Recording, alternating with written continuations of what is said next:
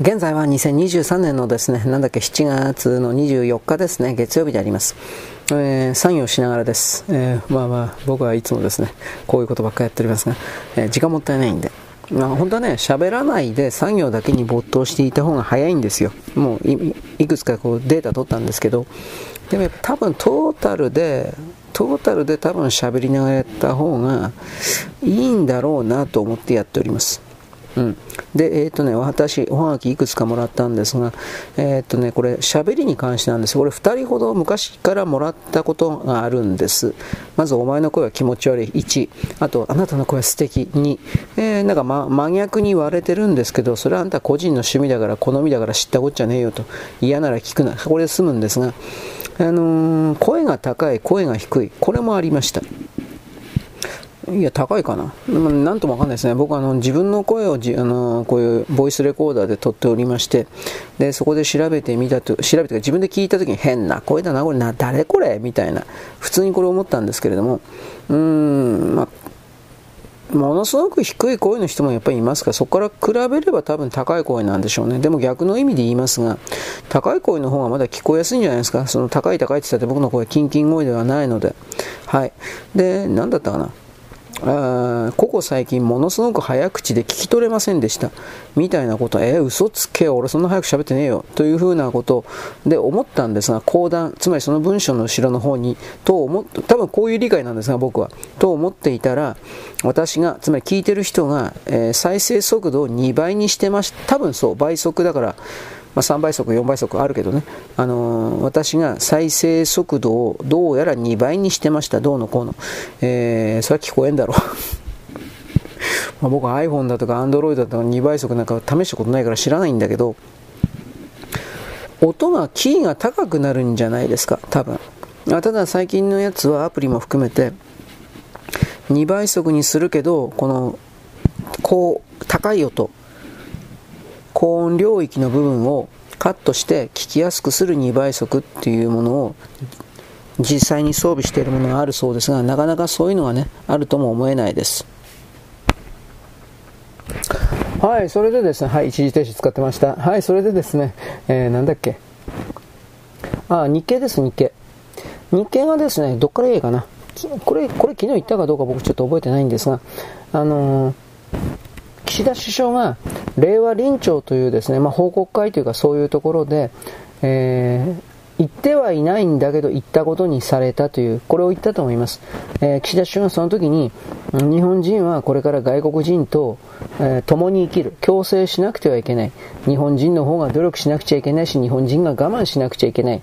みたいなことを言ったという、そういう記事を、堂々と日経が載せたんです。掲載したんです。で、おかしいなと思った人が、その記事を調べて、なおかつ、臨調報告書っていうのは動画でも出てたんですけれども、それをですね、見たけど、どこをどう探しても、外国人と日本人が共に共生しなくてはいけないみたいなことを岸田首相言ってないけど、一体どこにあるんだよみたいな形をツイートに上げていたわけです。で、結局それをですね、他の人たちがチェックすると、明確に日経新聞というものが嘘をついていたということが分かったわけです。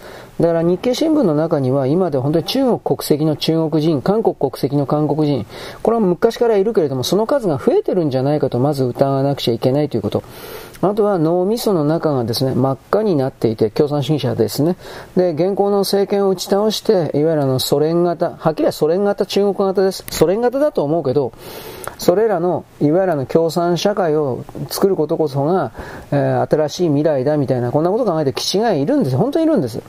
で、そういう人たちが、えー、岸田首相がそういう嘘を言ったということを記事にしてですね、そしてその上で騙そうとした。あの日経新聞というのは広告欄見ればわかるんですが、中国系企業または日本企業の形をしているけど、株主の大半が中国、中国人になっているだとか、中国共産党が株式を握っているだとかの日本企業。これらがたくさん広告を出しています。そうした企業に、あのー、日経新聞が忖度しないわけないんですよ。必ずあのー、中国にとってだけ利益の高いような何かを出してきます。だから、そこから考えたときに、これさっき言ったかな？まあまあそこから考えたときにですね、えー、かつて AIIB だとか、一帯一路だとか、バスに乗り遅れる、バスに乗り遅れってやってたのは誰か？日経です。徹底的に中国様に従えてやってました。だから AIIB の頃から、その、日経新聞の中に中国関係者が相当浸透工作で入り込んで、日本人を騙すために、えー、活動していた。つまり、儒教権益というのは工作しかないし、権威しかないので、実力主義ではなく権威主義なので、つまり、生まれが偉い人、生まれが共産党の誰か偉い人の子供というふうな、そんなものでしか人間を測らないので、計測しないので、彼らの考え方からすれば、日本人は、例えば読売だとか、例えば日経だとかという、朝日だとかいう、権威のあるうーん新聞という言い方をしますけど、権威のある新聞社、媒体、メディアから発生させる、発生する言葉は、無条件で信じて騙されるだろうという、まあ、はっきり思い上がり、傲慢、見下し、霊障、まあ、あとは、まあ、部別、部別、軽別、馬鹿にする、まあ、いろいろな言葉あると思うけど、そうしたものがあって、で、その権威のある座標にですね、次から次から中国人を送り込んだという、まあそういう見方を僕はします。で、それらがもう、もうだいぶバレてんのに、それでもバレてない日本人はバカだから気づくはずがないという、そういう傲慢も、傲慢な気持ちも必ずあるんですが、バレてないということで、なんだろうね。やり方変えないですね。不思議なことに。そういう言い方をしますけど。で、そっからどうして、どうして、どうしていきたいのかなと。うん。いや、バレちゃったら、あのー、みんな離れられてくのに、それでも今までと同じことが、うん、通用するんだと、全く同じことを仕掛けるわけです。まあ、それはやっぱり、ね、ちょっと待ってね。自分たちが見捨てられていく、それを、まあ、選択してるだけのような気もしますけどね。世の中にとって必要とされなくなったものは、例えば民間商品であれば売れなくなることによって、それを作っても損をするから、実害を受けるから、えー、それらの作っていた開発メーカーは、その製品を生産終了にして、それに代わる新しい機能を持たせた新製品を開発、販売するわけです。人間というのはすべからく全てなんですが、損をしなければ変わりません。実害を受けなければそのやり方を変えません。なぜならば、えー、儲け続けてる状態ということは、要は同じことをやり続ければいいんだから、そんな難しいことではないわけなんです。だから、中国人、韓国人、北朝鮮を含めるこれらが変わるか変わらないかっていうのは、まあこいつらを徹底的に損させる以外ないんですよ、本当のこと言えば。こいつらだってあの、自分たちが、とりあえず人類の中で一番偉いと本気で思ってるので、怪思想というものは、中華思想というものは、本当にそれでだけでできてるので、で、そいつを手放さないと決めてしまってる奴らだから、いや、手放さないっていうことは変わんないということやら変わんないというこということは本当は言っても無駄なんじゃないかなと、個人的には強く思ってんだけど、まあね、そんなこと言ってもキリがないから、まあなので、この日経新聞をね、どうすれば潰せんのか、なんてこともですね、僕たちにおける一つの課題だという言い方をします。でね、その日経新聞がほとんど同じ、次の日ぐらいかな、ほとんど同じ日付でこれを言ったんです。これ、岸田首相が外国人と共に生きる、共生しなくてはいけないのだといった記事の同じ日だったか次の日です。同じ日だったかもしれない。つまり、日本人を明確に騙すために重ねて連続して出してきたんです。それは、その記事何かというと、日本語が公用語で公に使われる言葉であるというのは終わったっていう、そんな考え方です。で、それはどういう意味かというと、これからの公用語は中国語にするべきだということなんです。ぶっちゃければ。あの、外国人がたくさんやってくるので、その外国人のために我々日本人は日本人の方だけが一方的に努力して、譲歩して、外国人を優遇して、その上で外国人にいてもらわなくてはいけない。そのためには日本語を捨てて、公用語を中国語にしなくてはいけない。これを言いたいんです、早い話が。で、このことに関して、あのー、ちょっと待ってね。我々はね、もう意外に黙ってちゃいけないんですよ。こんな日経新聞とか含めるいろいろに。結局こういう人たちがいるから、魂が止まらないのであり、で、この権威が大好きな人たちが、日経だから嘘をつかないだろうと何にも考えず、こういう記事見るので、自ら喜んで騙されちゃうんですよ。で、それらの、そいつら一人で生きて一人で騙されて一人で死んでいくんだったら何の問題もないんだけど、それらが数集まると、集まっているだけでパワーになっちゃうんですね。そういうパワーというのは本当に迷惑なんだけど、全体が進めていく意味においては、魂を進化するという意味においては。ところが、えー、この人は自覚がないので、ね、変わらないんですよ。本当よかったな。で、この日本においてね、外国人って表現というか表示がある場合は、それは中国人のことなんですよ。あなたとっくにご存知だと思うけど。なので、すべてを外国人って書いてあったら、とにかくすべて中国人というふうに一旦入れ、あの切り替えてほしいというか入れ替えてほしいんですよ。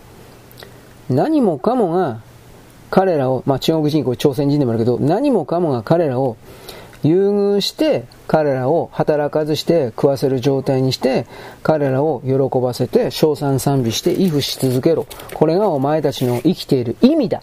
存在意義だ。ここまでやるんです、あいつらは。で、そのようなものに対してあなたは許せますか許せませんかと問われているわけです。もちろん僕は許しませんよ。あなた知らんけどね。はい、あらゆる領域にですね、これらの自然と張ってくるような言葉が見受けられるわけなんですが、一番大事な原則は、無料の言論空間でいろいろ飛び交っている言葉というのは、基本的には私、あなたを騙すためのものであり、この場合騙すというのは、そうした言葉を読んだ人が行動を変えることを求める。そうなればいいなということを含めて、工作だということなんです。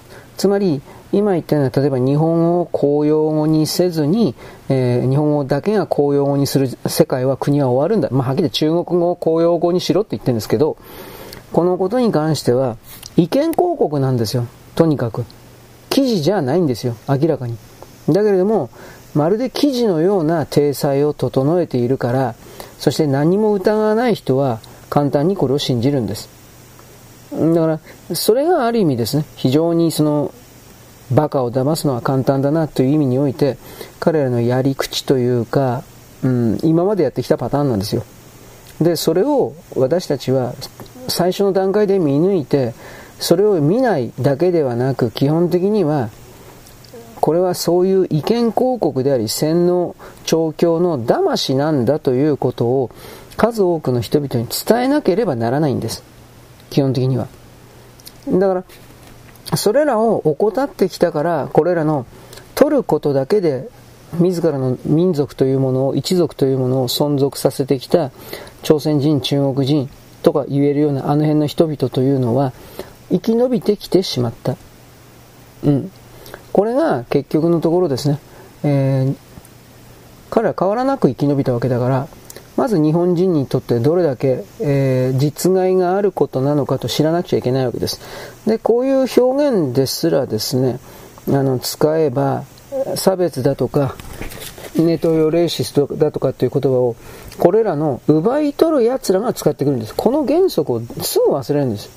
取られたくない奴らが、あ、違う、取りたい奴らで、自分のことは取られたくないし、相手から永久に取り続けたい、盗み続けたいと希望している奴らが、ネトウヨだとかレイシストだとかって言うんです。つまり我々のことを調べるな。我々のことに触れるな。我々に、えー、お前の持っているもの全てをよこし続けろ。全部この構造にあるんだということが、あのー、全然知られないというか、し、うん、あなたは調べないというか、それにあったので、このあたりを、ちょっと待って。再獲得するというか、理解してほしいわけです。この世界というのは、戦争状態、ドカンバカンのですね、火薬の爆発状態はないけれど、でも、相手から、相手の持ってるものを、ただで盗み取るんだという考え方を持つ存在が全てです。そしてそれは、実はあなたもそうなんです。なぜならばあなたはくれくれタコラだからです。はっきり言うけれど。あのー、ネットの中で、あれはこれはと。慌ててですね、相手が出してくるような情報に飛びついて、いの一番に飛びついて、そしていの一番に泥棒しに来た、盗みに来たのに、その自分は偉いだとか、あなんだろうね、あなたの一番のファンだとか、一番の泥棒って言うんだよ。だとか、勝手に思って、そしてですね、自分自身を特別視するんですよ。選ばれた人だとか、なんだ、泥棒してるだけなのに。で、余すさえもっとよこせと言うんだけど、その、それらの行動が当然の権利であるということを自分自身に勝手に納得するために、いいねだとかフォローとかを押すんですよ。で、それで代金50万円だとか100万円だとか1000万円か知らんけど、とてつもない代金を支払ってやったんだ、この私が。感謝しろよなんですよ。あんたここら全部これでできてるんです。で、あのー、とてつもないお金を支払ってやった、いいねとかね、それを押しただけで支払ってやったんだ。最速で読んでやったから、最速でハートマークのいいねを押してやったから、えー、次の新しい情報を無料でただで永久にはよこし続けろ、楽しませ続けろ、なんですよ。それがあなたなんです。くれくれタコラなんですね。泥でできたくれくれタコラです。だから、で、そのことを言うとですね、ななんてひでえことあなたはとか言って離れていくんですが、とっととどっか行けよ、そんなやつ。俺に近づくな。もっと都合のいいやついっぱいいるだろ。都合のいいやつしか求めてないくせに、その都合のいいやつを俺、俺を都合のいいやつに選んで、で、もっともっとくれないからといって怒るというのは何事だバカ。お前は俺に何かくれたんか言ってみろ。お前は何か俺にくれたことあんのかよ。何もないんですよ。ただよこせしか言っていない自分に気づけなくなってるんですね。まあ、それも人の 知ったことではないけれど、その、そ、だからそのままで終わるんだな、それでいいんだろうか、なんて僕は、ちょっと、ちょっとだけ、ほんの1ミリほどだけ心配というか懸念をですね、示したりするけど、まあそれでも会うことないしね。だからこう、会うことないしって今ここまで言ったでしょ。会うこともない奴にそれだけ要求する自分のとんでもない態度というものになんで気づかんのかなと思って。愛もしない奴に金よこせって言ってるのと同じだよ。情報をよこせっていうのは金よこせと同じ意味なんですよ。よこせというのは。なんでこんな簡単なことに気づかないの？簡単なんですよ。奪ってだけ来たから。この世界を支えて、何らかの形で支えてきたという気づきがないから。ほんの少しのことであっても。僕はそのように傲慢なことを一方的に言う。裁きはしない。断定はしない。これ、それこそそれやりたいのは精神世界の人たちがなんか裁いてりゃいいんじゃない？なんか今日もその、なんだって、宇宙電子のなんか向かって左側の方か、なんかすごいこと書いてる人いっぱいいるなと俺思ったけど、あんまあの人たちに喧嘩売ると怖いから言わんけどさ、喧嘩は売らんけどね、どうせ合わんし、あったところで俺は逃げるし、気持ち悪いから。なんかね、なんかフォロワーに教えたから、いや、フォロワーは別にあなたのことが見てないんですけどなんか400人ぐらい救ったそうです。え、まあ、数えたの？数えてもいないし勝手に思い込んだこと書くなよ。俺だっていつもそんなこと言ってるけど。僕の勝手にね、俺の言ってることなんか全部思い込みだよ。だからその思い込み、エゴの垂れ流しで。でも、せめてそれだと分かってるんだから、面白くおかしくするように努力するべきだなと思って、そのようにですね、努力してるつもりなんだが、あいつらのはただ自慢してるだけだ。いや、自慢もしたいよ。自慢することによって、俺は特別なんだよ。というエゴを確認したいわけで、まあそれもいいんだけど、生きてるということはそういうもんだろうということはわかるからいいんだけど、でもどうかな。そのような自分の状態を含める何もかも捨て去ることできるのかなと思ったりさ。あと何だったかな？何やったかな？今日俺さっき見たんだよ。えー、っとね。ああ、そうそう。宇宙全史の講師でもないのに宇宙全史の講師ぶってそれをまあ要はそれをネタにすんなって言ってんだろうねきっとねそんな汚らわしいお前のようなものがみたいな多分こういうことなんだろうなと僕は思ってるんだけどじゃああんたは何かしてきたの？なんかようわからんけどそういう人たちはなこんな宇宙全史みたいな素晴らしいものはありませんとかって、ね。でそこまでは分かったけどで、その素晴らしい宇宙全史に対してあなた何か貢献したん？なんか手伝ったりなんかしたん？報酬を求めずに、代価を求めずに何かやったん？何もしてないだろ、お前。なんでそんな偉そうなの？クズ。だから、な、なんかね、精神世界の領域においても、やっぱクズいるんだなと思って。自分のことをクズだと気づいていないクズ。で、こういうことで僕は侮辱だとか。いや、俺もクズなんですよ。で、僕はあの、包み隠さず自分がクズだということをきちんと言って、それを免罪符とせず、免罪符ではないんですよ。俺はクズだからさ、って前置きしてりゃ泥棒してもいいとか、そんな、そんな立場で言ってんじゃないんですよ。その上でクズだから、どうにかしないといけないよね。これちょっとやっぱりやべえよね、という風な形で言ってんだけど、あいつらは特定の人物は、なんで、なんであんな風に自分のこと特別だと思うのかなと思って。そんな奴いるわけねえじゃん。そのように思えばそうだという、ただそれだけのことだろう。で、自分が特別な存在でも、なんか魔導士がうんぬんかんぬんって書いてあったな。つまりその人は、俺はこういう風に見えるわけ。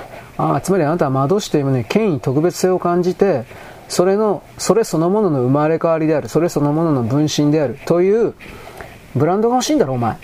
権威が欲しいんだろ人より違うと欲しいんだろ？人より違うという気持ちが欲しいんだろ？でそれを持ってるからから、なんか宇宙全史の講師でない人が説明するような、うんぬんかんぬんネタにするような許せないんだろ？バカだなと思っておりました。えー、俺お前のことバカだなと思う。卑怯者だと思うわ。で、お前一体何かしたの？俺お前の名前初めて見たわ。何ちゅうやつだったか忘れちゃったけど。なんか活動しなかったの？周りの人に教えんかったの？何 ?15 年ぐらいやってたんだろこれ。10, 10年ぐらい？10年か12年ぐらいやってたの。最初の方から学じゃあ最初の方から学んでたらな何かししなきゃいか何かしなきゃいけなかったんじゃないの？初めて聞いた名前で初めて何か言ってな何お前？すごいなと思って。結局この人も自分は特別である。最初からいたんだ。だから古いから偉いんだ。権威ですねこれも。そういう人が何人かいますね。あのー、質問出してくるところに。古いから偉い。だからなどうなの？金よこせっていうのお前。従えって言ってんの？もっとはっきり言えよ。古いということは逆の意味で言ったら最初からいたということは逆の意味で言ったらそれに該当するような活動を10年間において何かしてこなきゃいけなかったんじゃないの？いや俺はそう思うけどね。あなたあなた偉い人だからそんなことは思わんのだろうが。傲慢なんだよお前は。本当に傲慢だと思うわ。でもここで怒って見せたりなんかしてもあいつらは自分が偉いと思って特別だと思ってるから変わんないんで。なんか本当にね、どこにでもこの権威に寄りすがる、キングに寄りすがれば偉いんだっていう人が、本当いるんだなと思って、俺。確かにその権威に寄りすがって偉い人の仲間だ、友達だ、弟子だとやれば、自分なる座標が安心できるから、安心できていると感じられるから、ね、それはわかるよ。俺バカだから。余計にわかるけど、でもね、やっぱりそれ遠くから離れて観測している人が見るとお前とその奪い取る因子とやらとどこ違うの？俺にはこのようにしか見えない。うん。なんか自分だけ何？自分だけ何？その覚醒でも何でもまあいいよ。探求でも質問でもいいんだけどさ。自分だけがその知識欲を得られればそれでいいんだ。と思うけど、まあ、そんなこと言ったら、まあ、あじゃああなたは何かやってるんですか？というふうなこういうこういうことが飛んでくるから弱ったな俺何もやってねえよ。でもう一つ言うんだよ。何かやらなくちゃいけないの？なんでお前そんなこと命令すんの？だ自分がさ俺だって傲慢な人間だけど自分が本当にとんでもなく傲慢な人間だっっていうことがなぜあの人たちはそれを認めようとしないのかなと思って。あの最終的に本当に覚醒だとかさなんかうんぬんってやってるあのそういう思いがあるんだったら多分ねどんどんと喋らなくなっていくと思うんだけどね俺は。あのー、行動だけしてこういうようなもんじゃないかなと思うけどでもそんなこと言ったらまあきっとねお前に言われたかねまあその通りです。なんかよくわかんないけど、俺はバカだからあんまり言葉にすることできないけど、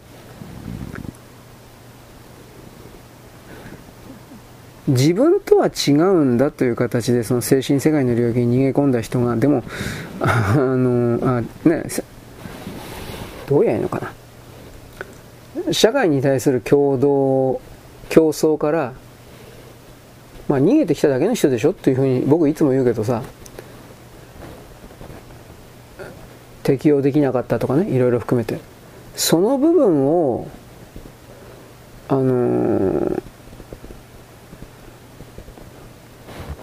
自分の中で納得するというか噛み砕くというか咀嚼しない限りはそれこそあなたたちの言うようなあの覚醒だとかどうとか知らんけどさそんなことはありえないんじゃないかな。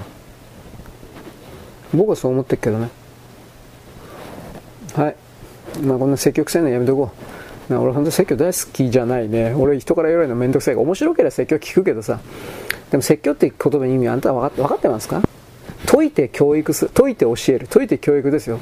でもそれはやっぱりその 洗脳とも言いますよ。あらゆるところにそれありますね。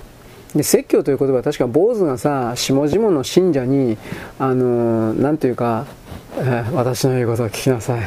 お釈迦様のことは、それはお釈迦様の言葉で何でもねえだろ、お前が言ってるだけだろというふうに、僕はそう思うし、あの、お釈迦様の言った本当の言葉なんて、どんどんと勝手に書き換えられてるから、ね、都合よく本人言ってないのに。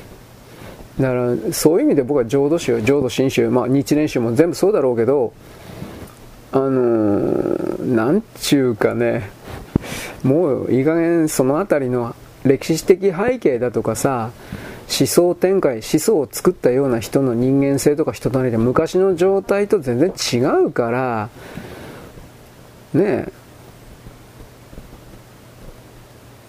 え。ね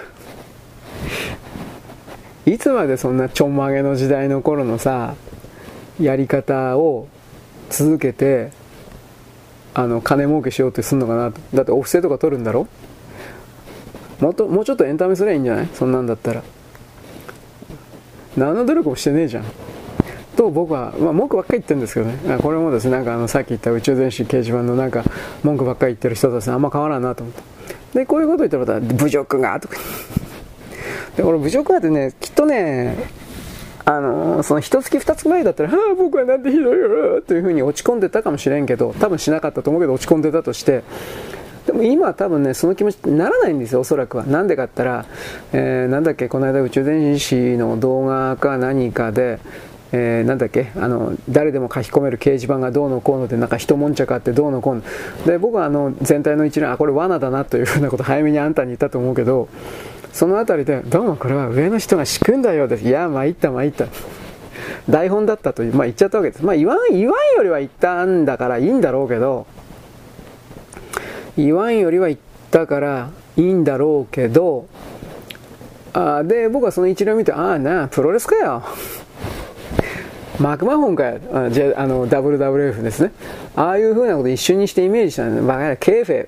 台本あるなら台本あると言えよ。そういうふうにやるから、そういうふうに楽しんでやるし、そういうふうに関わってやるからと、一瞬にして切り替えたんで、今、その、メガネのネキバサラのおっちゃんが怒ってみせようが、泣いてみせようが、感心してみせようが、台本のとがきの通りやってるだけなんだなというふうな。残念ながらそうなんだろうなと思って。あんまこんなこと言いたくないんだけどさ。だから、あここで笑う。ここで怒る。だから僕たちあのカメラであの眼鏡かけたあのおっちゃんを見てるけどさカメラの後ろ側であだったっけ？長良と中塚だったっけ？なんかいるじゃん。あのえー、っとえー、っとマンだらけのなんか変な漫変な失礼だな。面白いガロみたいな漫画。とりあえず。名前忘れちゃった。あのガロみたいな漫画のどっちがどっちなのか知らないんだけど長良って方が編集長なのかな？いや中塚が両方かもしらんけどね。まあとりあえずいや編集長2人はおらんか。まあどっちかがいてさカメラの向こう側でいわゆるほらフリップ持ってさはいここで笑う。ここでなんたらかんたら次の話題は多分やってんだろうなと思って本気で。いややってでもいいんですよ別に。いわゆる YouTuber みたいな人はみんなそれをやってんだから。ややるなとは言わないですよ。だけどそんなものにあの何、て言うかな本気で真剣に感情移入しろ的な形でまず言われてももう俺は無理だし、なおかつ、その、なんだったかな、あの、中塚だったか、長良だったか、あれが、門番だったっけ？あの、宇宙電子掲示板の動画だったか、掲示板の門番。その時点で、ああ、これ検閲してんだなと思ったから、検閲してんでしょ、やっぱり。つまり、あのー、ネキバサラのおっちゃんに、長良とか中塚のあんちゃんが、ああ、これは俺気に入らねえから会長には見せないでおこう。っていう風になってたら見せないんでしょ。あ別にいいよそれでも。あの俺金払ってるわけじゃないし株主じゃないからさ。当然だよそんな。それはやりたきゃそうすりゃいいんだし。だからその長長良とか中塚の反応とかもあるでしょう。なんか会長が来てどうとか言ってなんか言ってるでしょう。でなんかそれに関連してなんか今日見たら宇宙電子掲示板のなんか読者のところで朗らかとした気持ちでどうしたこうした。バカじゃねえのおめえ。見てるとこそこがよ。お前本当うすらバカだうすらボケてんなバカだなとかでいろいろ思ったんだけど。うんだからねまあ、長良僕はその長良とか中塚っていう人は基本的にはサラリーマンだからサラリーマンが1台であんだけでっかい会社を作った人に、えーえー、古川さんか。古川会長にまず逆らえるわけないじゃん。仕事を失っちゃうんだから。まず逆らえないんですよこの2人とも。絶対に。犬なんですよ。仕方がない。会社員ってね犬だから。でその状況で例えば中塚の方なの？まあどっちも中塚も長良の方も？長良の方だけだったっけ？なんか守護霊様となんか同通してどうのこの。そんなの信じるって言うの？まずそれ。あのー、自己申告でしょ？結局。なんだか手首の方だか手の甲の方になんか、うん、なんかプレッシャー？感じが来てそれはあなたはそう思ってるだけでしょ？俺には来ないよ。だから第三者が分かんないようなことを事実だということのベースであの伝わるような言い方しちゃいかんと思うよ。仮にも編集という他人が作ってくれたものを搾取して紙面作って月給もらってんだからどっちもでしょ？なながらを任すか自分で書いてるわけじゃないでしょ？なんであんな態度でかいのかなと思って。まあ編集は態度でかいんだけどさ。基本的にはどこ行ったって。だからあのー社会におけるこの当たり前のものの見方をまあこれ俺の歪んだ固まった偏った見方か知らんけどそれをああいう精神世界の領域においてだけは特別視して適用しないといったあれらの信者と言いますね読者であるとか閲覧者とか見てる人だけでもいいけどそういう信者の態度を見てるとなこれはちょっと相当この人は偽善者だなと僕は思思わざるを得ない。嘘つきだなって意味なんですけど正直に言えじゃん。僕月経し仕事を失いたくないんで僕が精神世界のことをなんか今やかじってんのはやっぱあの会長に気に入られたいからでとかはっきり言えいいんだよ。そうじゃないのかな。違うのかな。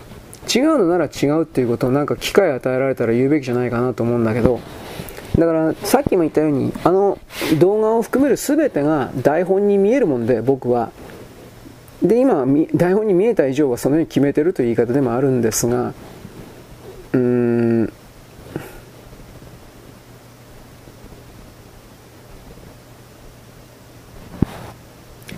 冷静に冷酷に冷酷非常になるということを自分の中に求めるんだったらなんかあそこの掲示板に書いてあるな。キャハハオホホみたいな感覚であれらを批判ゼロで見るということは俺にはできないな。うん。あなたは知らない。あなたはあなたはなんかねあのようわからんけど何でもかんでも信じてよこせしか言わないような存在だからそういうふうにやってりゃいいけどさ。俺は何にもない人間だからでなおかつ何もない人間でありどういうかねあな彼らの言うところのその覚醒の訓練もしてないし、まあ、しないだろう。忙しいから。そんな暇も余裕もないよ。だからそういう設定の違う人々に対してなんだろうね哀れむかのような上から見ているかのようなそのように取られても仕方がない言葉をうかつにもうバンバンと出してくるあの人たちは何なのかなと思って。それはあるね。うん。そうか。自由性を求めるとか言ってまあやっぱり検閲か。ね。まあいろいろいろいろまあ分かっていたことではあるけど。でそれに関わっていた人があ検閲やってるという自分に気づいてないんだなとかいろんなことを思ってさ。で僕はそういうことを思った時にやっぱ昔のナチスというものが出てきた時のドイツ人なる未熟な人間集団におけるあの当時発生した熱狂というものをどうやってコントロールしていったのかとかもちろん検閲なんですよ。もちろん検閲誘導によってコントロールしていったんですがそういうことの切れ端というものは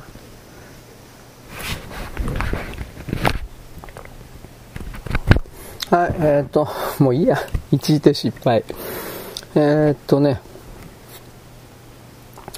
えー、っとね、日系ブラジル人か、これツイッターなんですけど、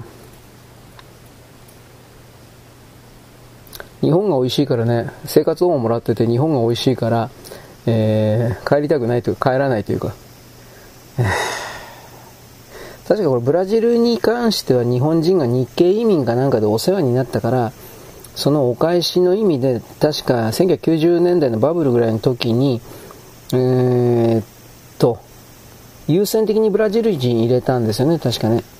で、その1990年代に入ってきたやつが、未だに居座ってる。30年経ってますね、30年。当時30歳ぐらいのもの今60歳ですか。まあ、それはなかなか働けなくなったりいろいろあるだろうから、うーん、生活を、生活をやんなきゃなんでこんなやつにやんの？本当にそう思うわ。働く意欲がないだけの人、どうやいいのかな？仕事がなくてお金がもらえません。みたいな人に強制的に与えるような仕事というかシステムを国が整備するべきだと僕は思っています。で、働かせりゃいいんですよ。こう本当に。まあ、働きもなくて生活保護という名目でね、あの、日本の中に入ってるっていう一定数いる。間違いなくそれはいるでしょう。楽して金もらえるんだから、それは、ね、帰らんだろう。あのー、死ぬまでいるだろう、日本に。それはその人の人生かもしれんけど、その役に立たない、少なくとも、今役に立たなくても、これから例えば役に立とうというふうな意欲を見せるというか見せないというか、そんな奴は生かしておいても仕方ないだろう。と思う。だから外国国籍に生活保護を適用するからこんなこと始まるんですよ。最終的には、あの、在外、在留外国人か。死ぬまで生活保護を申請して、それら全てを日本人の我々が、あの、保護するというか、いえ支えるということになり、それは結局のところ戦争においてさ、あの、傷病兵、片輪になったような人々をその国の国民が支え続けなくてはいけないということが続くので、でね、結局のところその国の生産力というか、生活力というかどういう言い方かわからんけれども、思いっきり落ちてしまうということ。これに結びつくのに、なんでそのそうした部分からですね、目背けるのかなと思います。この世界は本来なら本当に残酷であり、なおかつ、そのみんなが厳しい立場で生きており、しかし、その上で、できる限りで、助けてくれと相手が言う限りにおいては助けるという。言わなかったら助けなくていい。死んでしまえばいい、そんな奴らは。助けてくれって言ってないんだから。だから、そこまでの考え方を持てるかどうかじゃないかなと思うんだけどね。なかなか持てないんだろうね。きっと。なんかあったらやっぱ自分が一方的に助けてほしいから。まあ多分そういうのもあるだろうけど。うーん。まああとは国際的にはなんか中国が何だったかな。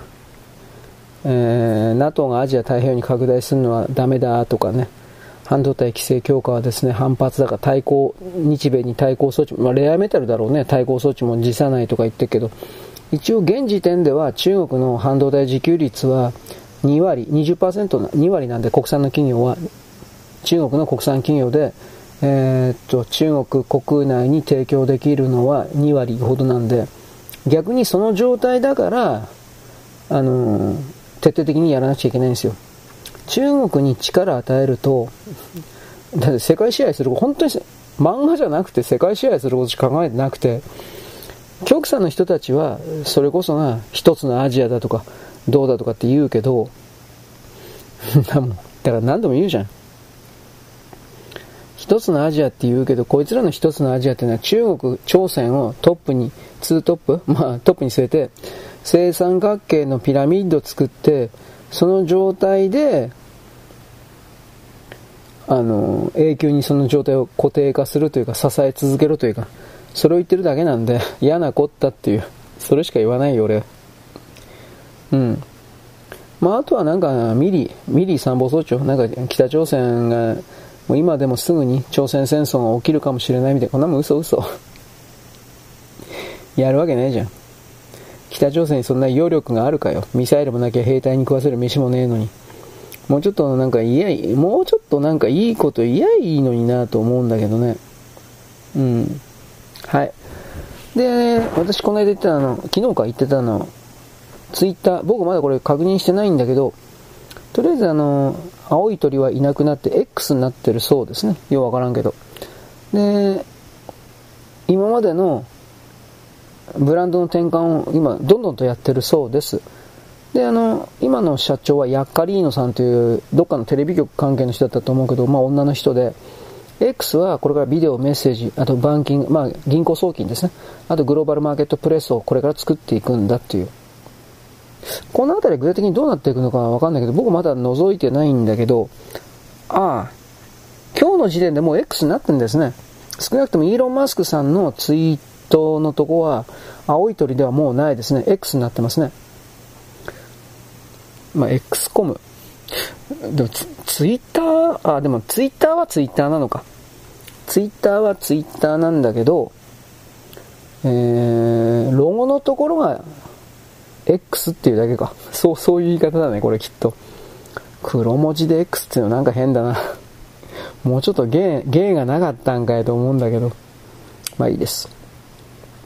まあそういう事態が始まっているので、うーん。どうなんだろうね。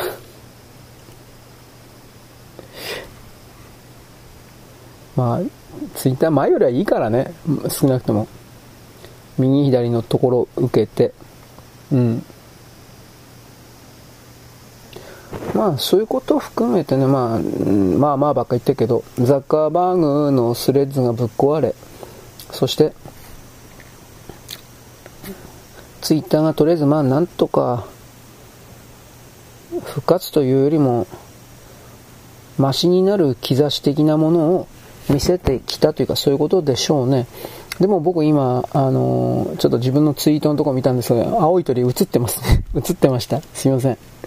まあ嘘言ったわけじゃないんだけど、これから変わるんでしょうね。だから、イーロン・マスクさんはもう自分のアイコンマークは米国では変わったということかな。そしたら。で、これから順次、全世界でこの X マークに変わっていくんだみたいな、そんな考え方でいいのかしら。まあよくわかんないけど。よくわかんないままにとりあえず続けておりました。はい。そんなわけです。よろしく。ごきげんよう。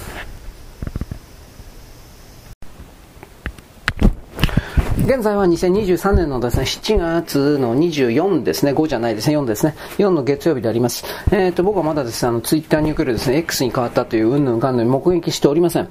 なんかあの、他の人の報告ではなんか、えー、X に変わってビビったどうのこうのというふうに言ってるけど、これ多分アメリカのことだけかもしれませんね。少なくとも今のところ日本の X ジャパン、つまり、ツイッター、えっ、ー、と、ツイッタージャパンの名前が会社名も含めて X ジャパンになるわけです。で、このことでですね、あの、歌手グループの X ジャパンの人がですね、ヨシキさんでいいのかな？この人はですね、一応登録商標を取ってあるとは思うけど大丈夫かな？みたいな。いや、多分そういう営業活動的なことはしないと思うし、あ、つまり、えー、Twitter Japan が x Japan に変わることによって、いわゆるこの歌手の方の x Japan の方が、えー、なんだろう、訴えられるというか、金よこせというか、名前変えろというか、そんな風に言われるんじゃないかなという、多分そっちの方かなと一瞬今気づきましたが、わかんないです。これ適当なこと言ってるだけです、僕は。わからんから。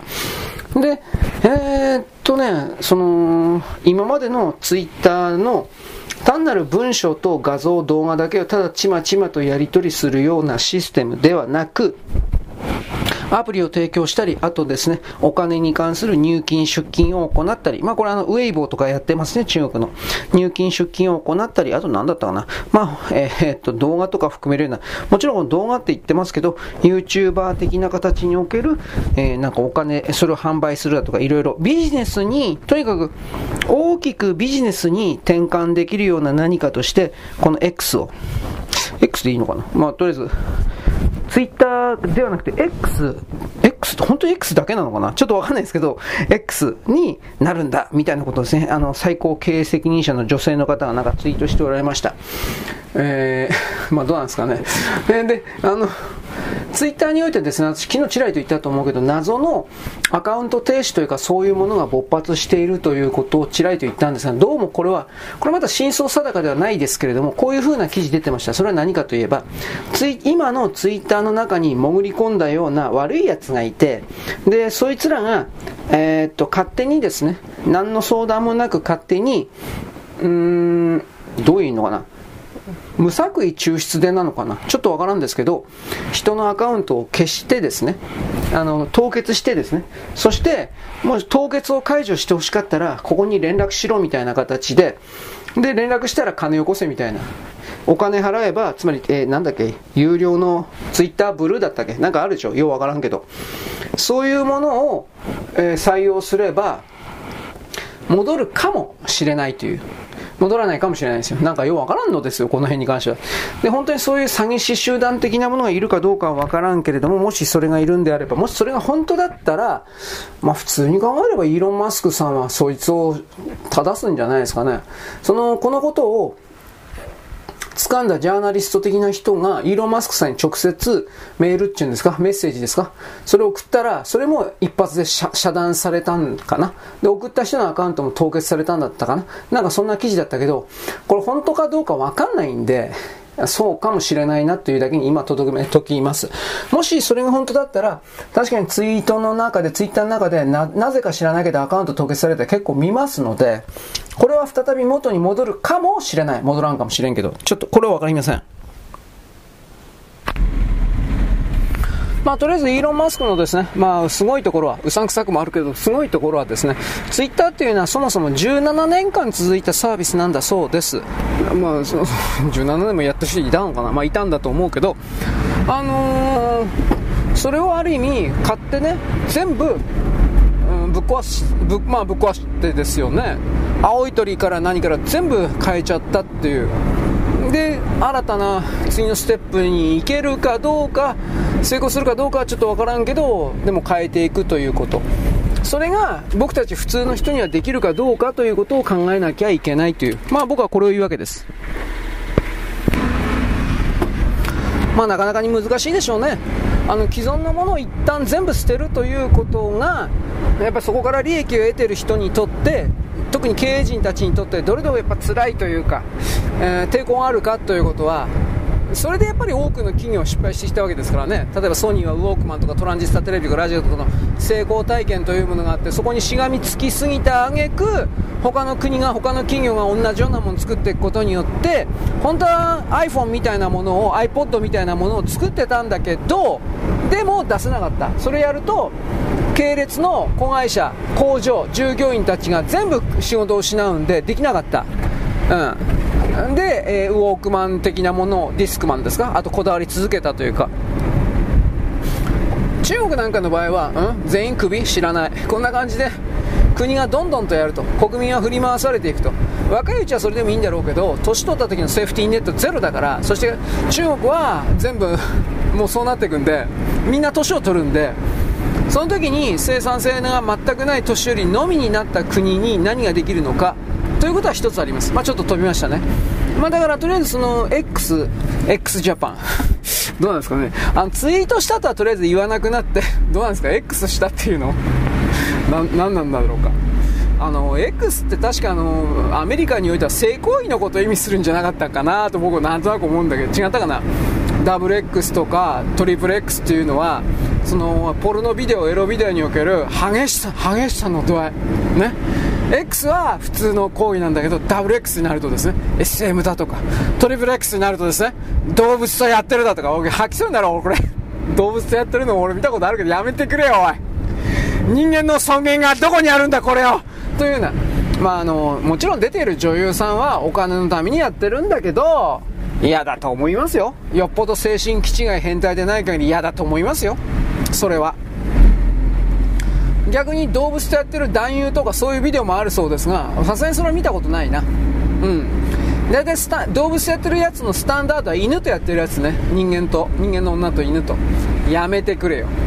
でもなんかね、これってね、ある一定の需要があって、根強いファンがいるんだ。やめてくれよ。本当やめてくれよと、俺は思います。さあ、何でも自由よとかって言うけど、俺は、それは、それは多分自由じゃないと思うな。はい、これ僕の意見です。あくまで個人の意見です。えー、で、まあ置いといてですね、そうだな。SNS の界隈でもこれだけ大きな変革がある流れの中で、変わんないというのは何かというと、やっぱり既存の日本ですね、テレビ局、まあこれ米国も含めてだけど、テレビ局と言われているものだなというふうなことを僕一応思います。で、何を思うかといえば、あそうですね、なんか今、フジテレビでいいの？FNS かな？フジテレビ27時間テレビ？な、何それ？知らんかった。あの、まあ、24時間テレビのパクリなんだろうなと思ったんですけど詳しい詳細は知りません。で、まあ、27時間やるんでしょうね。どんな番組やってるか知らんけど。でえー、っと3年ぶり4年ぶりか3年ぶりだそうです。これも知らなかった。4年前3年前やったんだこれ。と思ったけどあのー、の平均視聴率が6.5%だって。あ一番高いので6.5だったかな。平均じゃなくて。一番高い視聴率で6.5ということは低いとこは本当に3とか2とか1とか知らんけどそういうことでやって。いやー多分相当のお金かけてるだろうなと思うんですけれどやばいんじゃないかな。普通にそう思うんだけど。ね。やっぱりこのさっき言ったように同じことの繰り返しになるんですよ。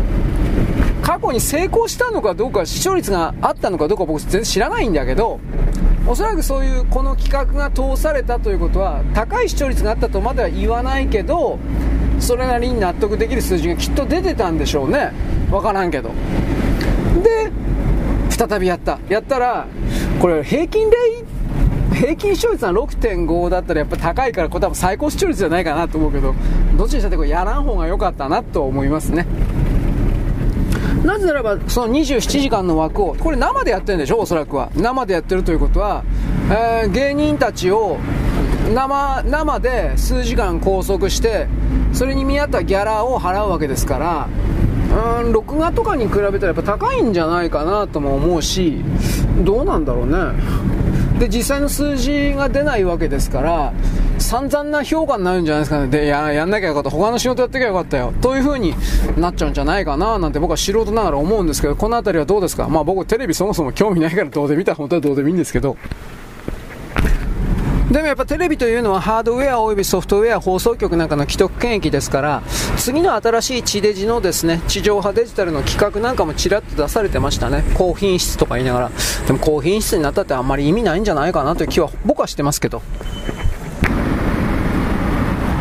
まあ、テレビの企画でですね映像の圧縮コーデックが H264 から H266ACC とか僕はなんとなくうっすらとなんとなく分かるんだけど、まあ、だからな、まあね、圧縮、えー、っと1秒あたりにですね使われる情報の容量が圧縮されて小さくなってるというかそんなイメージを持ってほしいんですがまあ、だからなんだって言われてもでっかいテレビ見んだろもうあってもいいけどみんなそのなんていうかな外でスマホとかで見るみたいな感じになってくんじゃないかな。あの普通の映画ですらですねスマホで見るみたいな人がって俺はそれはそれで俺はどうかなと思うんだけどまあそれが増えてるっていうのは現実でありますからそこから考えた時にですねうんでっかいテレビも消費を喚起するようなものにはきっともうならないんじゃないかなというふうに一応そういうふうに捉えてはいます、まあ、ただその上でもですね裏にはしゃあないからね。どどどうするんですかね？画面綺麗なというふうなことをやり続けるんですかね？音が綺麗とか。でもそんなもん本当に必要としてんのかな？と僕は最近あんま否定的ですけどそういうふうに思いますよ。まあ価値観が変わってるってか多様化ということは僕はあまり言わんけれどもうーん、まあ、どうせみんな載せられてるだけだから。あのね見ている番組がネットの中に映ってるのはもう間違いがなくてそいつは間違いなくてテレビ番組と言われているもののなんだろうな正当性違うなうーん必要性か。それがやっぱり、薄れていってるんじゃないか。つまり大きなお金をかけて有名と称されるような芸人たちを出してんで次が見当たらない僕は。やってること同じだって言ったらそうな、まあ、若干ね YouTube 的なものよりははるかに、うん、豪華に見えることは多いんですけどでもそういうものすら必要とされなくなったらそれはいらないものにな当たり前だけどいらないものになっちゃうわけでうんといろいろ考えます。何だったかな？僕は YouTuber とかなんか、えー、VTuber か。VTuber とかなんかそういうの全然わからんけれど見ないからやらないから。だけれどもそういう領域の所属しているキャラクターたちか。テレビのレベルでははっきり言って誰も相手にしないような人が動画レベルで、えー、支持されている的な。で結局その絶対数が多かった場合はそっちの方がスタンダードになっていくっていう流れ入ってるでしょ今。でもその YouTube 的な人たちが本当の意味で実力というか芸を持ってんのかって言ったらちょっとそれは考えにくいなっていう風な感じはあるんだけどだけどこっからなんですがその程度でいいやみたいな。うんそんなんでいいよっていう風な。こういう人が明らかに増えていくかなという気はするんですよ。なんか一時期さ日テレかどっかが、この YouTuber 的な人たちを自分の番組の中で使うっていうことをやってた時期があったんだそうです。えー、女のキャラクターだったと思う。名前忘れた。25から30ぐらい。30いってるかもしれんけど、まあそういう美人ではない。いや、面白おかしい格好して、なんか、キャースかギャーギャーとかって言ってみせるような感じのキャラクターだったと思うけど、僕はその女の人に何の魅力も感じなかったんで、これ本当に何？YouTube で自分で番組持ってたくさん人見てんの？本当か？よというふうに。それね確かね深夜でどっか、ね、食堂で飯食ってる時にそれ見たんですよ。確か。で誰こいつって。うん純粋に。今その人は番組改編か何かでもう日テレには出てなかないと思うんですけど僕はちょっと分かんない。と思うんですけどこの人に限らずいわゆる有名な僕名前だけ知ってる、えー、光社え？光あとはじめ社長？あとヒカキン？名前だけ知ってるけど全く見てないし見ようという気にもならんけどそれらがテレビに出ているという話題にもならんしね。出てんの？知らないんですよ。だからこの辺がね僕と多分あなたの違うとこなんですよ。僕ね YouTube 的な動画すらもうどうでもいいんですよ。見ないんですよ。そんなもん。時間ないから。でまあ人は人で勝手にやってりゃいいし多分それはね本当に役に立つような情報もいっぱいやって違いないんですよ。絶対俺よりはいいんですよ。間違いなくね。だけれどもうんなんていうこんな言い方な知ったこっちゃねえというか勝手にやってる。そんなそんな感じ。だって忙しいもん。あなたがどのような人生してるか俺は知ったことないしそれもね余計なお世話に違いないんだけど忙しいっつったら忙しいんですよ本当に。なのでうーん VTuber 的なものでもなんかちょっとは見た方がいいんかなと一瞬思ったりもしたんですけど今のところそれやってないんですよ僕。昭和歌謡がどうとかギャーとかって言ってるけど。だいぶ経ってからひょっとしたらこの時期にあった YouTube VTuber 的なものは何なのかみたいな形で自分なりに勝手に分析するということもやるかもしれんけど、まあ多分やんないでしょ。なんで、なんでならば、前にもちらっと言ったけど、ほんどうせ本当の人気じゃないもん、あれ。なんかあのー、YouTube 的な VTuber 的なものを抑えてる芸能芸能会社の人がいっぱい桜使っていっぱい金突っ込んで人気あるように見せているだけでそもそもインターネットの中における同時接続何万人だとかいいねだとかフォローが。もうこの一切信じてないんで 一切。どうせ嘘だよこんなもん。と思ってるのでうん。認識阻害におけるですね。この人が人気があると思わせられるのが嫌だということと人気があったからといってそれが俺の人生と何か関係あるのかよ。どうしてもこんな風にひねくれて考えてしまうんで僕は。だからやっぱちょっと違う視点で物事を見るということをやるべきなんだろうなぁなんてこんなことを勝手に思ってるわけです。よろしく。ごきげんよう。現在は2023年の7月の24日のですね月曜日であります。えーとです、私さっきツイッター開いたらですね、とりあえず X の文字がなんか出てきてですね、X にはなってました。ただ気のせいでなければまだ青い鳥のロゴマークはページの中にあったような気するんですが、まあこれも時間の問題で消えるんだと思います。でも X か、なんか言いづらいね。ツイートしたっていうのはどうやらいいの ?X、やっぱ X したなんですか？さっき言ったけど。X したってなんかいやらしいことしたみたいですね。なんか成功的な、ということをしたようなことをですね、えー、文字書いただけなのに X したとか言って。なんかどうかな ねまあやっぱそれだけですね17年間人々の認識の中にあの青い鳥とツイートしたサイズったサイズったみたいな、えー、まあツイートというのはそもそもがあのー、鳥のさえずりというところからツイッターのなんかイメージアイコンにあの青い鳥が選ばれたっていうのは僕は聞いてるのでそ X, X はどう どうイメージすればいいんだろうか×違うね、まあ、人間の未知なるもの分からないものとしての代入の数字として X、まあ、数学的考え方ですね。X 分かんないもの、まあ、何でも出てくるというイメージで捉え捉えりゃいいの？分かんないけど。まあ、とりあえずその呼び方だとかそういうのもそのうちイーロン・マスクさんの方から何かやってくれるんじゃないかなという気はします。僕が注目しているのは、まあ、基本的にね X というのは無料の人にも使えるけれどもやっぱりだいぶ機能は落とされていくのかなとは思っています。でも一般の人は何だっけ 1500API だったっけ。つまりあの書き込みもいいねするのも全部ワンカウント1カウントで、えー、っと言われるのでたたしえー、っとツイートをするだけで取られるのは1500書いたら終わりっていうことでしょ。で何をしたら見たら人のツイートを見るとかしたら1カウント取られるんだろうけどどこからどこまで見たらどうなのということの基準は僕分かんないんで、まあ、僕が別にツイッター中毒ではないけどツイッター中毒の人はただ単に見るだけであなたあなたの API の使用数を超えましたので。でこれではどうなんですかね、えー、一切反応してくれなくなるのかな？あの自分のアカウントのページとか開いても結局のところ、えー、表示されなくなるのかな？ようわからんわその辺りは。はい。ということであと何だったかな？さっきあのツイッターのアカウントを勝手に凍結するような怪しいやつがツイッターの内部または協力会社みたいなところにいるみたいなこと言ったけど僕その時にそれが記事にネタになった、えー、その流れの中であなたのアカウントは何だったかな？読み取り専用になったっていう宣告されたんだったかな？あなたのアカウントはもう書くことはできないし、えー、いいねすることも何もできない。読むだけになったよというふうにでこれを解除して欲しかったらお金ちょうだいみたいな。お金ちょうだいっていうかまあツイッターブルーというか上の上位サービスに移動してね。そしたら解除してくれるかもねみたいな。なんかよくわからんな。なんかそういうことがあったらしいんですがよくわかんないです。はい、でツイッターのことは分かんないけれども、えーと、夏の終わりじゃないんですけど、これは本当は夏に向けてどんどんと暑くなるはずなんですが、えー、コオロギ鳴いてますね、うん、鳴き始めましたね、今はですね1匹、2匹ぐらいの先行組というか、こいつら、こんな早く生まれて、相方なんか、オス、メス、相方巡り合うこと、俺ないと思うんだけど、早く間違えて生まれ、間違えて生まれたんですよ、暑いから。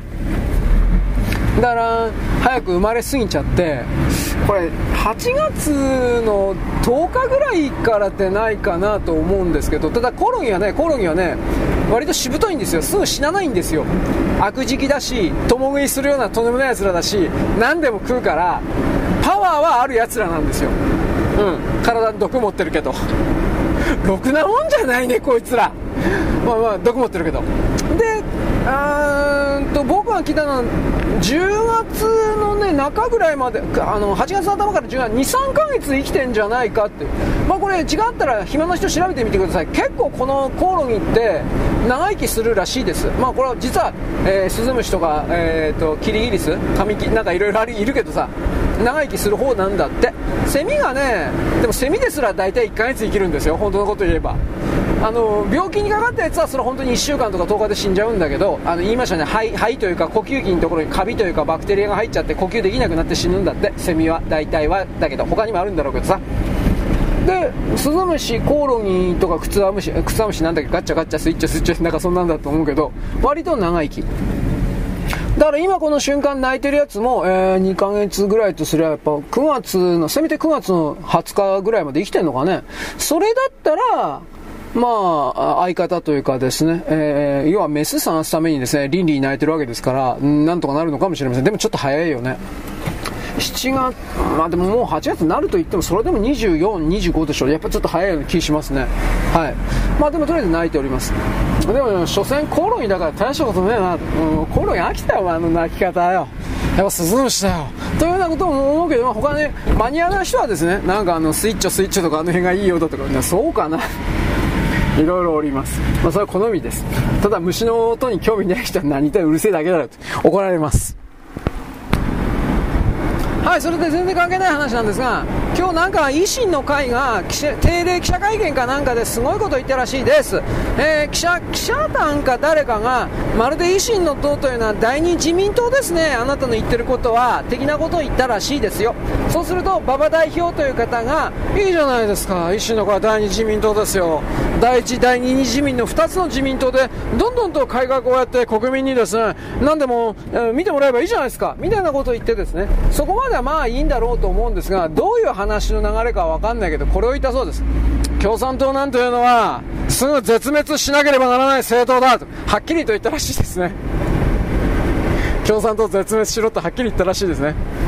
で、そのことでですね、小池さんがね、怒ってね、うん、ふざけるな、民主主義における、おい、お前らは民主主義って言っちゃいかんと思うよと俺は思ったけど、ね、共産党の人は民主主義とかって言っちゃいかんよ。と僕は思ったけど民主主義にとってロロロロロ言論のロロロロロっていう。でも馬場代表のやってることも言論の自由じゃないの？と思うけどね。そもそも言ってることとやってること違うじゃん共産党って。絶対民主とか言いながら自分たちのやり方をですね逆らうような自由な意見を出した党員をですねはいあなたは党員の資格を停止です。すみません。出て行ってください。あなたは共産党員じゃありませんとかってやったでしょ？やってるでしょ？そんな奴の言うこと誰聞くんだよ。と僕は思ったけれども、まあ、じじいばばあたちは脳みそ真っ赤で、そうよそうよ、小池様の言う通り、とかって言うのがね、信じられるれん。はい、そんなわけです。よろしく、ごきげんよう。現在は2023年の7月の25日かなの、えっ、ー、とね、火曜日であります。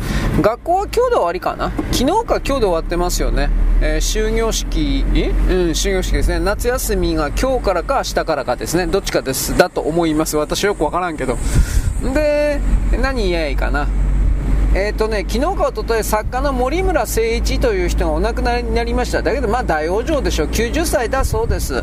えー僕この人あんまり評価しないんでなぜならば悪魔の宝飾というインチキのですね作品書いたんでこれいろいろ言われてるんですよ彼に資料を渡した人というか、まあ、プランナーというかプランを考えてこんなの先生どうですかって持ち込んだ人がえー、っとね共産党系であったという人と統一教会系であった統一教会であったという人と2つ分かれていてこれどっちか分からんのですよ。全然違うかもしれんけどね、えー、共産党系だったら森村さんにああいうインチキをやらせるっていうのは分かるんですよ。中国の思惑の通りにありもしないでっち上げを731部隊とかありのありもしないでっち上げをやるだけのことだから中国にとっては都合が良い。でも統一教会だった場合はその理由がよくわからない。うん。何とも言われないなと思って。で731部隊がどうのこうのっていうのも、えー、っと4日、5日前ぐらいだったかな、なんかでね、なんか新しい資料見つかったどうのこうのって言ってるけど、これ言ってんのね、京都なんとか新報だったかな、えー、京都だったか奈良だったかのどっかでね、左系の新聞会社、中央新聞あるんだけど、そこはね、毎年毎年なんか言ってんだよ。だけど、新発見、新発見とかって言ってんだけど、えー、っと、そこから本当に何か、えー、致命的な、決定的な何かが見つかったなんて話は、一個も出てないんですよ。でそもそもこれらのことを言う人たちというのは大日本帝国における命令系統のことを考えたらありえないことを言ってるんだがあの普通の人間はそんなこと分かんないから騙せるだろうという形で騙しを仕掛けてるっていうのは見え見えなんですよ。大日本帝国というのはあのよどういうのかな。まあ縦割り行政ですよね。で A という部隊の中から A という部隊と B という部隊があったとして A という部隊で大将、中将、少将、大佐、中佐、小佐、まあこれずっと縦に行くわけです。で、A という部隊がどういう仕事を持ってるかっていうのはまたそれぞれ違うけど、その、A という部隊と B という部隊における、例えば共同作戦的なものであるとか、人の融通して入れ替えだとか、そんなことはなかったんです。今はどうか今の現代だったら知らないけどね、昔はなかったんです、そんなことは。だから、なんだったかな、この京都なんたらかんたらってやつが出してきたような、証拠とやらされる、当時731部隊で働いていた少年がどうのこうのとかって言ってたんだけど、ああ、便宜上ね、A を731部隊とするんだったら、その少年は B の部隊に行ったんですよ、確か。で B の部隊で、えー、っと日雇いというか臨時で雇われていたような少年だったんです。当時13歳か14歳か分かんないけど。でその B の少年がなぜか知らないけど A の731部隊のさらに本部みたいなところに、えー、臨時雇用されてでそこで見た時私は大変なものを見まして。ありえないんですよそんなこと。ありえないことをあったんだということにして戦後のどさくさに紛れていた。いやそれもないんですよはっきり言って。その辺に関する人事のしっかりしたとこというか大日本帝国の軍隊はそれ本当しっかりしてたんですよ。中国なんかと比べ中国なんかと比べ物にならんくらいしっかりしてたんですよ。中国共産党であるとか国民党の軍隊とか軍隊でも何でもなかったけど。だからこの京都とか奈良とかのそのなんたら新法だったかなんかそれは多分おそらくは日本共産党系なんだろうなと僕も見てるんですが日記をね、うん、だから毎年毎年なんかやってたんでもうネタネタがなくなってるんですよ確か。で僕はそういう流れの中で森村誠一がん上手に利用されたんだろうなと見てます。または森村誠一が統一教会の会員だという情報も僕は見たことあるけどいや統一教会の会員だったら逆にそんなことやらん方がええだろうと思うんですけどね。ねようわからんわこれ。だってアンチコミンテルんだもん。統一教会は一応建前上としては。だけどね。まああくまで建前なんだけどだからようわからん。まあでもそれ以前にじゃああのー、森村誠一が面白い本書いてたかっつったらいやどうかな。人間の証明と野生の証明読んだけどうーんまあつまんなかったしね。正直言うけど。あの僕は本格推理ミステリーうるさいですよ僕は。でそこからですね見ると森村なんてチンカスいや悪いいや悪くない。ちっとも悪くない。というふうにまあ捉えてるんで。でどうチンカスなんですか？って昔話したしましたね。まああの山田何がしのパラシュートとかあれと一緒だよとか言って旗をせりそうだったけどパラシュートでよかったかな。俺名前さえ覚えてねえわ。ね昨今のミステリーは質が落ちたね。あれミステリーなんか違うと思うけど。昨今の小説はひどいのが増えたねこれだねまあ、なろう系とか、カクヨムとかなろう系が 山ほど売れて山、山ほどアニメとかになってるご時世ですから、まあ、もう質が悪いっていうのは仕方ないですけどね、ヘドが出るわ。あまりにもひどいんで。ね。でも売れてるんですよ、全世界で。あの、特になろう系でいいの？なろうでいいかな。えー、っと、えっとね、ダ、ダンジョンになんたらかんた、だ、なんだったかな。ダンジョンに出会いを求めてはいけませんかだったかなんかそういうやつ。あれどっから出てんのかななんか、なろうっていう単語を見たけど、なろうは知ってるんだけど、出版社は出版会社なろうじゃないでしょ。わかんないけど。電撃だとか角川だと多分角川なんだかなと思ってるけど、あれ全世界で売れてるんだって。で、売れてるから、半年ぐらい前、もうちょっと前、アニメも第3期でいいの？やってたんだって。しかもこの3期というのは2期構成。前期と後期の2期構成というすごい贅沢な。ね。つまり売れてるからですよ。日本ではそんなに売れてないと思うんだけど外国ではなんかうん特定の濃いファンがいるらしい。このダンジョンでなんたらかんたらってやつとあともう一つはなんか骸骨の王様のやつ。ネットゲームななんて言うんだって今日忘れちゃったよ。ネットゲームの中に取り込まれたキャラクターがネットゲームのキャラクターになってなんかその世界で、えー、最強の魔法使いみたいなことやる、えー、主人公の外装というかキャラクター骸骨。全く骸骨できてるなんちゅう名前だったか覚えてないけど。全然思んないと思うけど。あれも売れてるんだって。まあだからなぜ面白くないかって単純に文章が下手だからです。これ言っちゃいけないですからね。うん。でまあ売れたら勝ちなんでね。文章が下手であるとかそんなこと言ってもそれは売れないやつのひがみいや別に俺小説家じゃないけど売れないやつのひがみですよって一言おしまいですからね。はっきり言えば。まあいいや。そういう流れの中で森村誠一は角川に取り上げられて売れたのは2つだけじゃないの。僕はあと知らないですよ。人間の証明と野生の証明か。野生の証明は、えー、健さんですね。高倉健さん。あれは最終的にどうなったのかなと。自衛隊のことを知ったらあんなもんはっきり言うね。奮発もんですよ。と僕は本当に奮発奮発。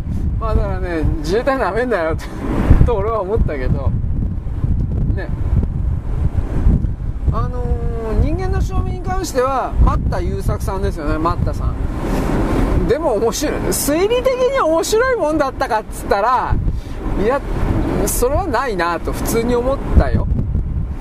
まあ、あのあの時代の角川っていうのはあのー、あの昭和の時代においてああいうのってなかなか映画にならなかったんだって。まあどこもかしこも売れないと見てたからだと思うけど東映とか東映とか東宝だとかあと当時日活ってあったか知らんけどあそうそういうのね。でそういう隙間を自分とこの小説ブランドを映画化することによってで大規模宣伝構成かけて、まあ、昔だからほとんどテレビとラジオなんだけど大規模宣伝構成かけて、えー、宣伝費莫大なものになったけど、まあ、とりあえず売り上げも作って見せたという。僕はその流れの中で3つぐらいしか知らないんです本当のことは調べたけど。あ4つ5つかな、えー、人間の証明野生の証明。あセラー服の機関銃もあったか。見てないから知らないけど。セーラー服の機関銃。時をかける少女かな。えー、原田知世か時をかける少女でしょ。あとはあとわかんねえな。アニメは現場大戦、うん、ゴミだったけど。現場大戦。えー、っとああそうそうそう。草刈正雄だよ。だからうん。草刈正雄がね汚れた絵言うとあれもあれもバカバカしいと思ったけどあのオチは。まあまあこれ置いといてネタバレになるから。汚れた絵言うとやっぱ復活の日ですね。復活の日はやっぱこれは小松は天才なんではっきり言いますけど。あれは世界に通用する SF 作家なのに全然評価低いんで日本の中で。海外の方はまた評価してるんではっきり言って。でもその日本のハード SF とかって言われてる分野を読んでた人いないんであんまり、うん、みんなプッとかって笑うのね。ハインライン様に比べたらだとか、ね、アシモフ様こうこういうやつしかいないの。ハインラインとアシモフとね、クラークか。この、この3社、ブランドね、権威に取りすがってるクズたち。SF にはあるんですよ、そういう人たちは。クズたちが。バカ野郎。ね。まあ僕は、あえて言うなら、どうかな。まあ、あえて言うならアシモフさんです。なぜならばアシモフさんは推理小説を書いていたからです。推理小説的な SF を何本か作っておりますでそれが面白いかというとあんま思思んねえんだけどえー、何だったかな鋼鉄都市だったかなえー、っと、現役の刑事とロボットがペアを組んで殺人事件をえー、っと、解決するって。これ、後年、石森章太郎、石森章太郎がね、丸々パクってるんですよ。ご存知ですね。ロボット刑事 K ですよ。うん、だけど、若干年齢設定は変えてますね、確か。人間の側が年寄りの老人で、ロボット刑事系は若者っていう感じになってたけど、鋼鉄都市は両方とも中年のおっさんみたいな、なんかそんな設定だったと思います。だから、何にしてもね、面白さの原点というのは昔から結構出てるんですっていうことです。で、まあ、クラークに関しては、まあ、あれは SF なんかな。あん一番リアルなんだけど一番つまんねえっていう風なことを言う人はいるね。うん。だから、おそらく一番はっちゃけてたのはハインラインなんだろうけど、俺ハインラインもそんな好きじゃないしね、正直言って。なんかあったら宇宙の戦士とかでバカ野郎、あんなもんダサくだよ、お前。と思うんだけど、まあ、なぜか知らないけど、フランスが映画にしてますよね、あれ。なんでフランスが映画にしてんだろう。アメリカ映画じゃねえのと思うけど。えーと、タイトルが「スターシップトルーパーズ」じゃなかったかなと思います宇宙の戦士に関してはでもだいぶ変わってっけどんであのー、ハイラインといったら多分ね多分ね夏への女王かなまたは月は無慈悲な夜の女王かな。なんかなんかその辺りじゃないかなと思うけどじゃあ読んでみたら面白かった。まあまあ思んねえんだ。どどっちかがなんか著名人ラザルス・ロングの話だったと思うけどだから何だっつうんだよお前。日本にもっとお前元祖いるよお前超人ロックとかよ。何兆年生きてるか知らん。もう超年だからねな超人ロックって。何億年とか何兆年生きてるからね超人ロックは。あれ何なの本当に。と思ったけど原作者もこの間お亡くなりになってたしねあの聖ゆきさん。まあもちろんペンネームだけどさ。まあと言いながらね僕びっくりしたのがあってねそれ何かというと超人ロックパクってね、えー、まあパクったと言っていいと思うけど同人誌の方でだと思うけど当時。同人誌の方で当時の同人誌はエロじゃなくてその創作 SF で創作 SF 系とか創作ホームドラマとか結構あったんですよ。信じられないでしょ。俺も信じられんわ。今はもうほとんどそういうの残ってないけど一応ちょっとだけ残ってるのがえー、コミコミケではなくてコミティアだったかな。コミティアというその創作創作同人専門即売会みたいなとこじゃなかったかなと思うけど。気になる人はコミティアで探してでコミティアが出しているパンフレットだったかな俺あれ欲しいなと思ってるんだけど未だに手に入らないうんあっという間に売れるんだろうねあれきっとまあ、コミティアという名前のパンフレットっていうかなんちゅうかね、それ見れば、まあ、ものすごい古いんですよ、この、ここもまた歴史が。んで、その状況でね、何だったかな。その、多分コミティアっていいと思うんだけど、まあ、超人ロックをパクってね、あの超同じ超能力エスパーが活躍するような漫画描いてた人いたんですよ。岡崎つぐおっていうんです。でサンデーかなんかで月刊サンデーかなんかで普通の人向けの漫画描いてで人気なくなったからそれ終了してでそこからまたその何だったかな何ちゅう名前だったかなジャスティジャスティだったかジャスティスだったか。ジャスティだったかジャスティスだったかっていうやつを連載してて僕これ単行本何巻出てたんだろうっていうねまだ調べてないんですよ。と思っててでもこれ20年30年前の話だよ。もっと前なんですよこれはっきり言って。40年ぐらい前？30年か40年ぐらい前？ね？それそれそこまでいいんですよ。仮にま40年前にしておきましょうか。ね。でね40年前の漫画でいつ終わったかもしれないんだけど僕この間本屋行ってびっくりしたのは そのなんとかジャスティクスってやつが岡崎都合さん本人で新しい新刊としてあれどこだった？の単行本で出てたの。えーとか言ってびっくりした。本人いくつよ？作者。いやどうなんだろうね。確かサンデー月刊サンデーかなんかでやってたんかな。その頃で25ぐらいだったし40年前65か。まあ書けんことはないけどどうかなっていう。まあ、すごいなと思った、まあ、単純にそれだけの話なんですが、まあ、そういうとんでもないロートルというかですね、年食った人、失礼な言い方だけど、まあ、活躍の場所があるというのはすごいなということと一つと、出したらそれなりに売れるんだろうね、きっとね、これ。うん。多分新規の客はゼロじゃないかな。いや、いや、9割昔の人なんでしょう、きっと。1割もいるかな、新規で。うん。ということで、岡崎都合というのが、その、ジャスティスジャスティかジャスティスっていうエスパものをやってたということに驚愕したんですが、超人ロックが亡くなったっても、ジャスティスの方が生きてたのかと。すげえなっていう。あともう一つ僕は最近驚愕したんだね。同じような感じのネタなんだけど、えー、っとね、五所川原って知ってますか？僕ね、これびっくりした。これもびっくりしたわ。僕はあのほら、廉価版のゴルゴとか買ってるって言うでしょ、コンビニで。ねで、この間買ったんですよ。何買ったかな？コックピットだったかな？ゴルゴだったかコックピットだったんです。コックピットは松本零士さんのやつね。あの戦争物語。あれもあれで、もしあなたはですね、買う気があれば500 500円もしない400円ぐらいだったと思うから買ってもいいと思うのは、まずあれだけの残虐内容が週刊少年サンデーでやっていたということで、1975年ぐらいかな。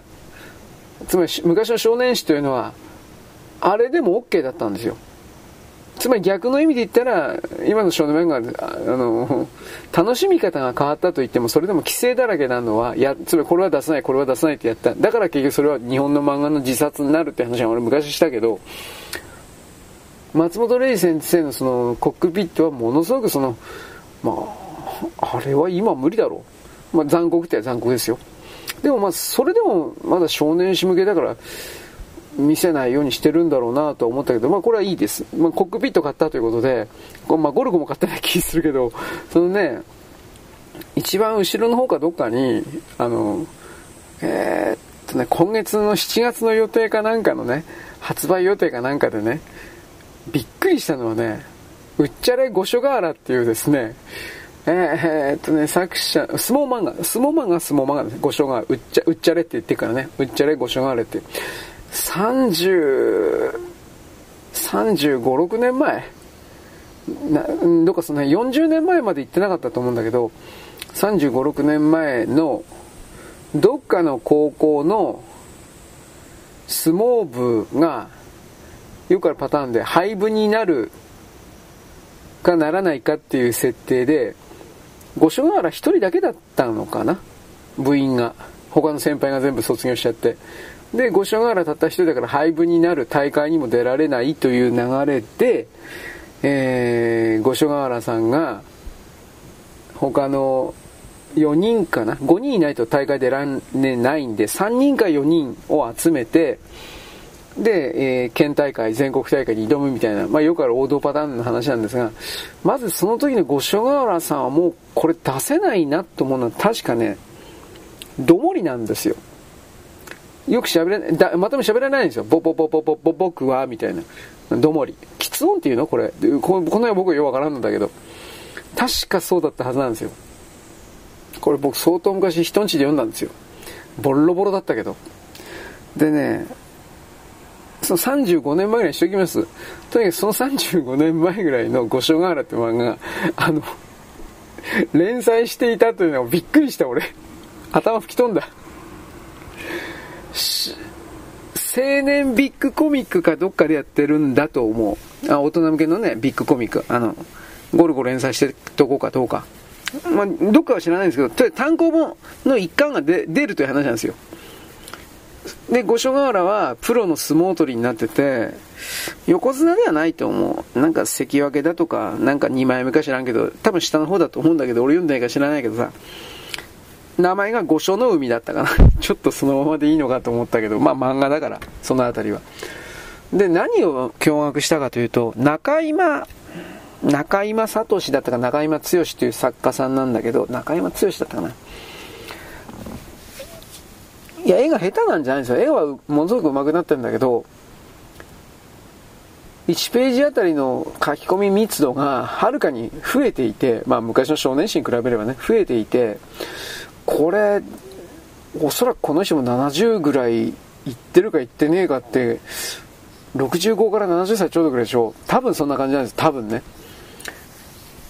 これよくやってるなと思って。体力的にって意味よまあ同様の話は僕昔あなたにほら池上良一今79歳って あれもすごいな。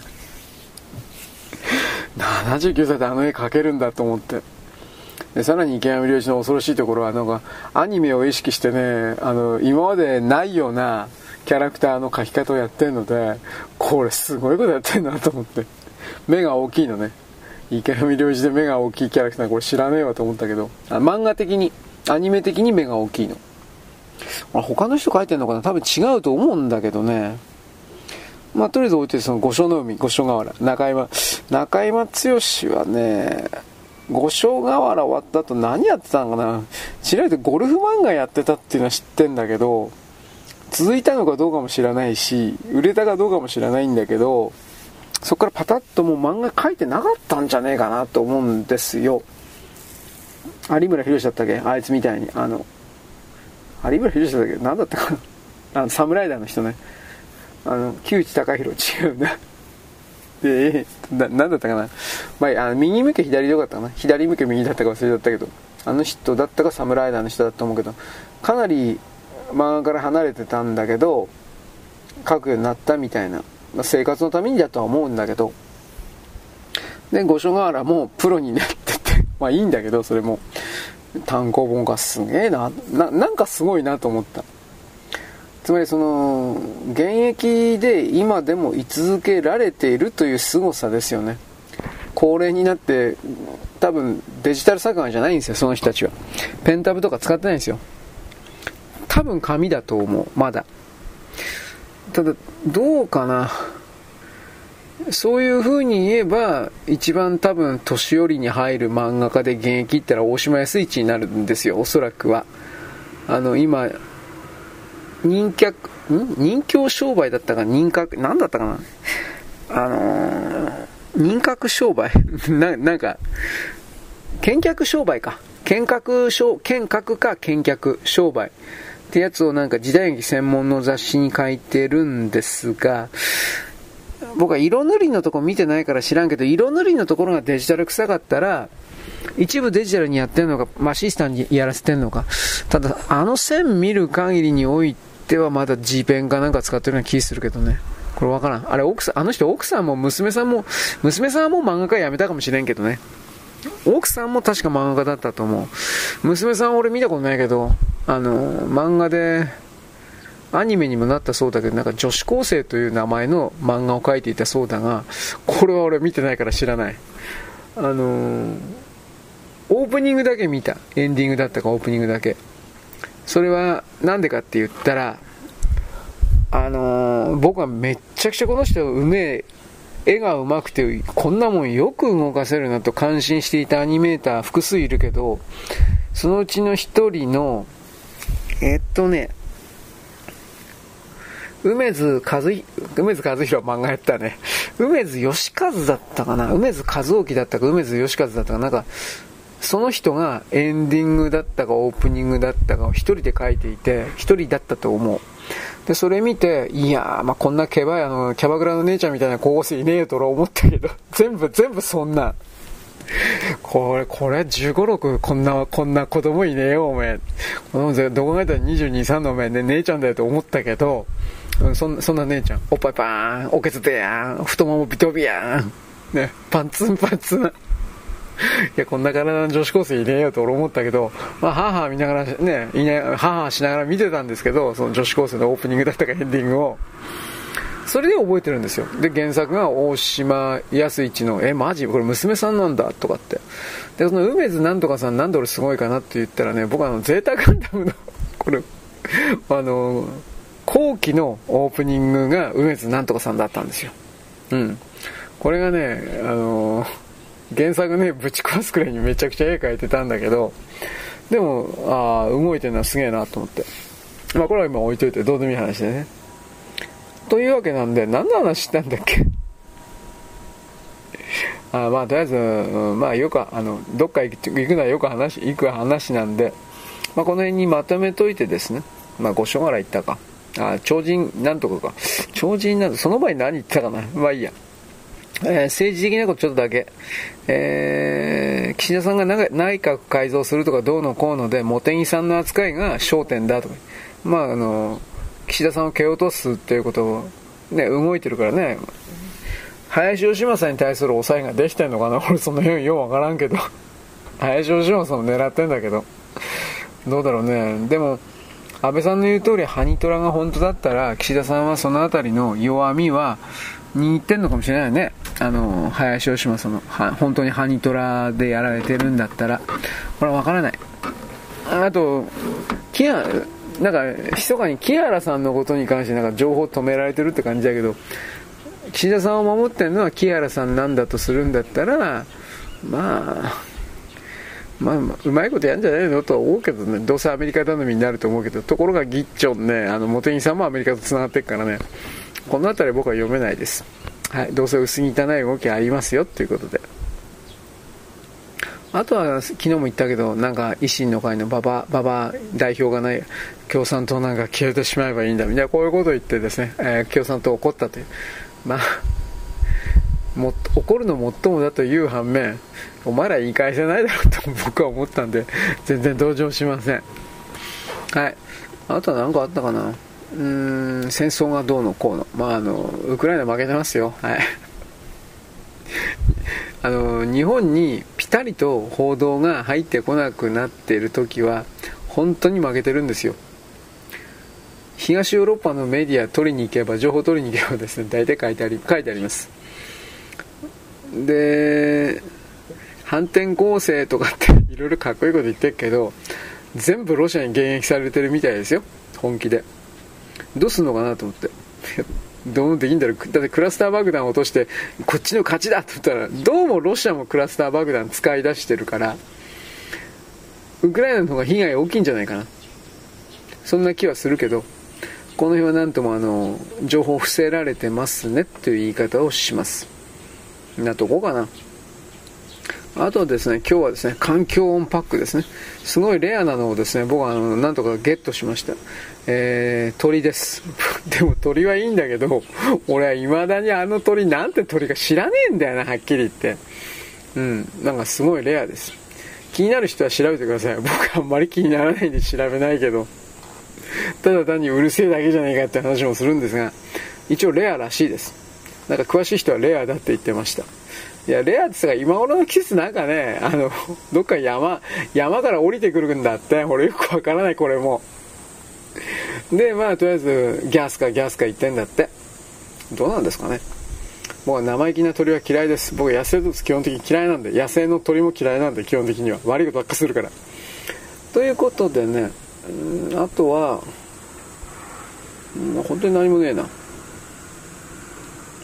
まあ各地が暑い日がこれからって、もう梅雨明けてるんでしょ？知らんけど。何も報道俺を追跡してないから知らないけど、暑い日が続くそうなんで、これは注意していただきたいと僕は思います。まあそんな感じでございますね。はい、よろしく。ごきげんよう。